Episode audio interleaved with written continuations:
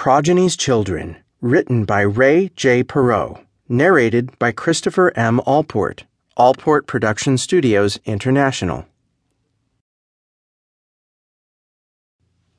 Part 1 Earth's Council of Environmental Sciences was meeting in a large amphitheater 200 feet below the surface of Lake Geneva.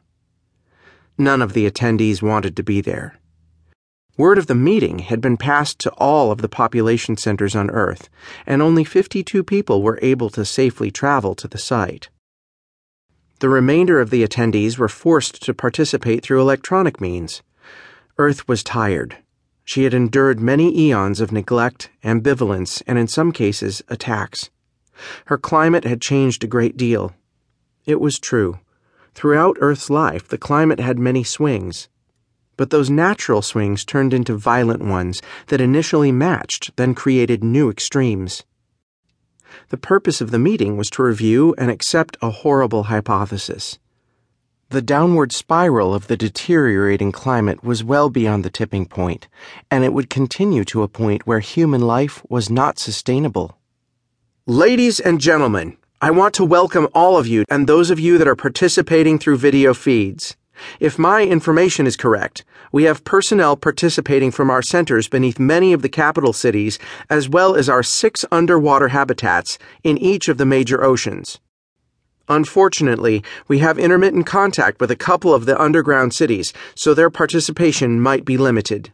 As you were told through the meeting invitation, we have come to the point where we have to make a decision.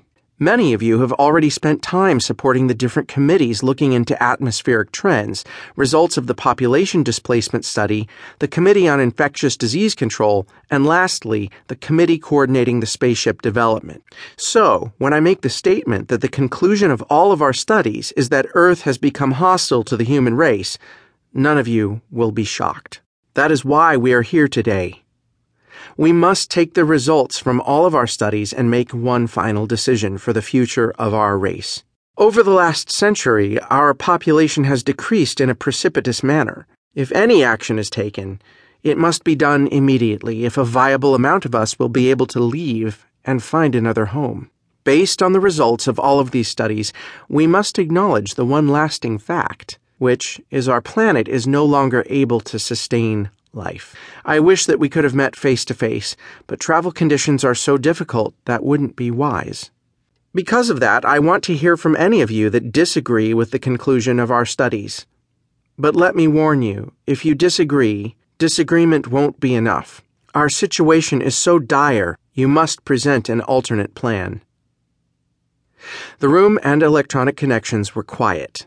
Those members in the room looked at each other, shook their heads in a reluctant agreement, or just sat in their seats, looking at their hands folded in front of them. The members sharing the electronic connection were just as quiet. After the pause had become uncomfortable, the speaker continued. I hear no disagreement.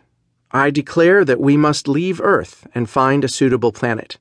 I also declare that all production facilities and remaining resources be used to build the large fleet of spaceships that have been described by the Transportation Committee.